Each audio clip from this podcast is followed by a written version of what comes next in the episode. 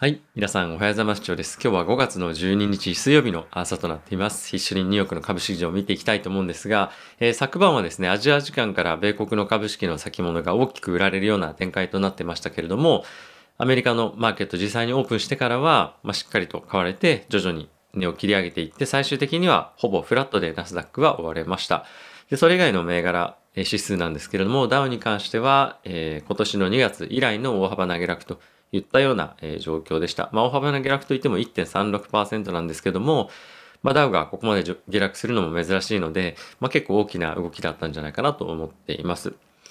金利の上昇懸念ですとか、あとは利上げ、あとは債券の買い入れプログラムの規模縮小と、そういったところは話出てはいますけれども、中銀の方からもですね、たくさん今日はコメント出ていたんですが、そういったところの検討は、かなり時期尚早というような発言が出ていました。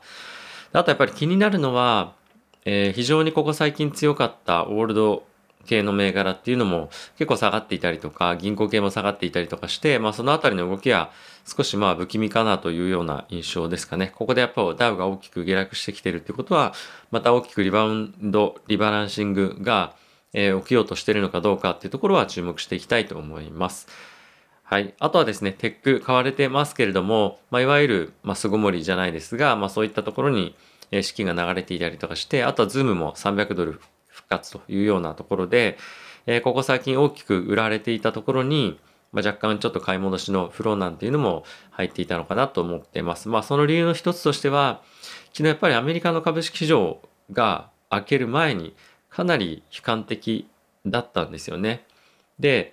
そのアメリカ人の人たちがアジア時間でまだ、起きていて、先物を大きく売って、で、その後、自分たちの時間に戻ってきた時に、そんなに下がってなかったと。なので、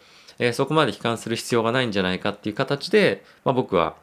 アメリカ時間にまた買い戻されたっていうような動きだったと思うんですよね。なので、このあたりは、下値を今試しつつあるけれども、昨日はとりあえずなんとか頑張って持ったっていうような、個人的には印象です。まだまだ、ダウンサイドのポジションはですね、ポジションというか下落っていうのはやっぱり意識しておかなければいけないかなとは思ってはいるので、今後もですね失礼しました。今後も、上昇の方に期待をするというよりも、ダウンサイド下落に行かないような、ポ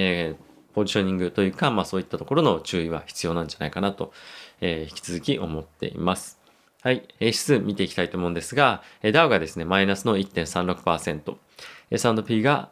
マイナスの 0.87%、ナスダックはマイナスの 0.09%、ラッセル2000が 0.26% でした。はい。米国の金利なんですけれども、10年債は 1.62 というところで、ほとんど動いてなかったですね。はい。なので、株式主導でのマーケット全体の動きでした。で、ここで結構意外だったのはラッセル2000で小型株が、そんなに大きく売られてなかったっていうのも、ちょっと印象的な出来事だったんですが、やはり、かなりマーケットとしてリスクオフがさらに進むよっていうのであれば、さらにこの2000、ラッセル2000のあたり売り込まれてもおかしくなかったと思うんですが、やっぱりここ最近の下落幅っていうところが本当にかなり厳しい状況ではあったので、そういったところを見てみると、一部の銘柄を除いては、しっかりとした一日だったと。というよりも、もしかすると、大型株に集中して、フローが出てたっていう方が、正しいかもしれないですね。で、さらにまだまだ、この、なんていうんですか、ポジションの外しっていうのは進む可能性もあるので、気をつけていきたいなとは思っています。あとはですね、昨日 Amazon がちょっと 1% 上がってはいたんですけども、一部の方からジェフ・ベゾスが株式をですね、約1兆円弱ですね、日本円で、多分8000億とかだったと思うんですけども、売却をしていて、ツイッターでコメントが出てはいたんですが、ものすごいお金持ってる方なんで、これだけちょっと売却したからといって、あんまり僕は、影響ないと思うというか、彼がその下落を恐怖として売却してるっていうのではないと思うので、あんまり気にする必要はないんじゃないかなと思っています。はい、ニュース一緒に見ていきたいと思うんですけれども、昨晩はですね、本当にたくさんの、FRB の関連者からコメント出ていたんですけれども、まとめると、皆さんまだまだ利上げですとか、あとは債券買い入れプログラムの規模の縮小を議論するにはまだまだ早すぎるというところが、全体としての意見だったかなと思っています。それ以外の意見を言ってる人は昨日はいませんでした。6名ぐらいですね、コメント出してましたけれども、皆さんその辺のリスクは非常に感じていると。なので、金利上昇とか、そういったところを今話す段階ではないし、まだまだ雇用については不安が残ると。ただし、来年について雇用がしっかり戻ってくる、物価がしっかり上がってくるというところに関しては、疑いようの余地がまだまだないというふうに、思われているというようなのが、皆さんの意見だったかなと思います。あまり、目新しいものはないので、これまで出ていたところが、またしっかりと強調されていて、雇用統計が弱かったことは確かですけれども、今後の回復は、確信していますというコメントでした。本当にそう思ってんのかなっていうのもちょっと正直思っていて、先日まで驚きですというふうに言っていたにもかかわらず、驚きですが継続的に回復してきますっていうのはちょっと希望的観測っていうところもあるのかなと思うので、このあたりは自分たちで数字を見て確認すべきかなと思っています。また第1週6月の第1週の金曜日に発表がありますので、しっかりと見ていきたいなと思っています。はい。あとはですね、結構株式の相場を見ている人たちからコメントが、ファンドマネージャーですね、出ていて、非常に有名な方、ドルッケン・ミラーさんという方も昨日 CNBC に出てコメントしていたんですが、そちらは、別動画で今日夜出そうと思うんですけれども、他のファンドマネージャーのコメントがですね、ロイターに出てましたのでご紹介をします。で、今現在、バリエーションが非常に高いというところは大きな問題だと思うんですけれども、それが大きく下落することで、バリエーションが高いセクターだけに影響が限定するとは限らないですよと、その先にある比較的割安な銘柄、いわゆるグロースが大きく下がることで、バリューにも下落圧力というのはかかる可能性があるので気をつけた方がいいぞというふうに言っていて、あとはですね、インフレの急上昇っていうのが懸念されているけれども、そこの急上昇した後になかなか下がらないっていうリスクもあると思うので、そのあたりは気をつけた方がいいんじゃないかっていうようなことを言っていました。あとはですね、同様にバリエーションが懸念は出ていますけれども、今後ですね、経済活動が再開するにあたってオフィスに人が戻ってきますよね。で、そうなってくるとテクノロジー株っていうところと、リオープニングの株っていうところで、結構そのリバランシングっていうのが起こったりとか、そのあたりで、資金が何て言うんですかね、今までグロースに入っていた資金が大きくリバランシングにさらに入っていくんじゃないかっていうところで、この辺りの資金フローっていうのは注意していかなきゃいけないかなということが言っていました。何を言いたいかっていうと、テクノロジー株はまだまだかなりポジションが溜まっているので、さらに下落する可能性があるよっていうことを彼は言いたいということですね。で、もう一つ最後は別の方なんですが、ハイテクに関しては引き続きまだまだポジションがかなりマーケットとして大きいんじゃないかということを言っていました。なので、こういったところに関しては資金がまだまだ出ていってもおかしくないというのは言っています。なので、全体的に言うとバリエーションが高くて、ハイテク銘柄に関してはまだ下落幅あるんじゃないかっていうのが、これ3社言っていることで、あと懸念点としては、インフレ、今年ですね、夏にかけては大きく上がるというふうに言われてますが、それが下がってこないリスクっていうのがあるので、そうなってくると、金利の上昇っていうのが思ったよりも早くあるかもしれない。それは、フェットが上げる上げないっていうのはかかわらず、市中金利っていうのが上がってくると、その辺は大きくマーケット全体としては影響を受けるんじゃないかということですね。はい。あと、アメリカ政府のとしては、ワクチンの接種を加速させるためにですね、いろんな手を打ってるんですが、Uber がですね、ワクチン接種する人たちに対して、ワクチン接種所まで行くのに、無料でとか$15割引でっていうのをですね、やるということを言っていたりとか、同じようなことを、リフトですね、やりますよというふうに言っていて、アメリカの企業がいかに、どういうふうにして、一人でも多くの方にワクチンを打ってもらうかっていうところに今尽力しているというのがわかるかなと思っています。目標としては、まずは一旦は、ジュライフォース7月4日ですね、この連休に向けて、今しっかりとワクチンの接種を、全体の、7割ですね、成人の7割に最低1回の接種をするということを目標としてやっていますと。で、一つ、世界的にこのコロナに、懸念点が今出てきていて、WHO がですね、現在精査してるんですけれども、インド洋にですね、セーシェルという島があるんですが、ここの人たちは、ワクチン結構接種をしていて、接種しているワクチンの約6割が中国製ですね、シノファームで、あとは4割がアストラゼネカのワクチン接種してるんですけれども、ここで今感染者が新たに出てる人たちの3分の1に関してはもうすでにワクチン接種を完了している人たちがさらに陽性になっているというニュースが今入ってきています。で、島国なんでそんなに多くないんですけれども、やはり1回ワクチンを大丈夫と、世界的に大丈夫っていうふうにもう WHO も認めているワクチンを接種したにもかかわらず、再度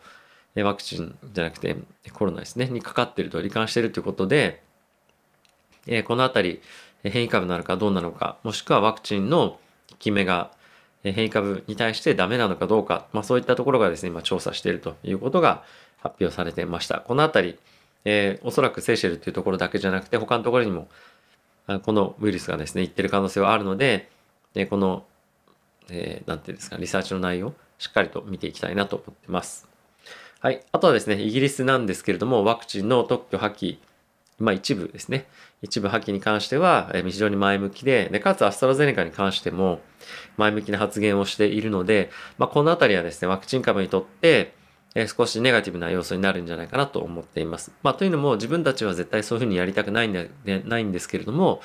政治的な圧力とか、アストラゼネカは OK って言ってるにもかかわらず、なんで OK って言わないんだみたいな、そういった圧力もあると思うんですよね。なので、このあたりは一つ注視しておかなければいけない議論の内容だとか意向っていうところかなと思っています。問題としては、その製造能力だとかっていうふうにいろいろと言われてますけれども、このあたり本当にどういう議論になっていくのか、どういうふうな結末になっていくのかっていうところは、まだまだ全然わからなくて、やっぱり今年の年末にかけて議論が最終的にされていくというようなことだったとアメリカの方では思うので、引き続き見ていきたいなと思っています。ワクチン株結構上げてきたので、この辺でもう一旦手締まいでいいんじゃないかなと思ったりもしています。ここで大きく、なんていうんですかね、バイオンテック決算良かったですけども、上値を欲張っていくっていうよりも、マーケット全体として結構上値が重くなってきているので、ちょっと個人的には外してもいいかなと思っています。はい。あとはですね、アメリカの方で現在ガソリンのパイプラインがですね、サイバーセキュリティの、サイバーアタックによって一時停止してますけれども、これが数日中に全面再開の見通しっていうのが言われてました。ただし、これウォールストリートジャーナルの方の記事であったんですけども、今回のこのランサムウェアっていうところの、そのウイルスですかね、ある意味ウイルスの攻撃自体がかなり巧妙化してきていて、かつ大きなダメージを与えるというようなことが言われていて、これが企業ですとか、あと病院とか学校とか政府関連機関に入ってくる可能性がかなり高いというか、リスクがやっぱあるというふうに言われていて、このあたりは本当に今後注視していかなきゃいけない、力を入れていかなきゃいけない分野で、かつこういった攻撃をしてくる人たちのやり方ですとか規模が本当に大きくなってきているので、かなりアメリカ、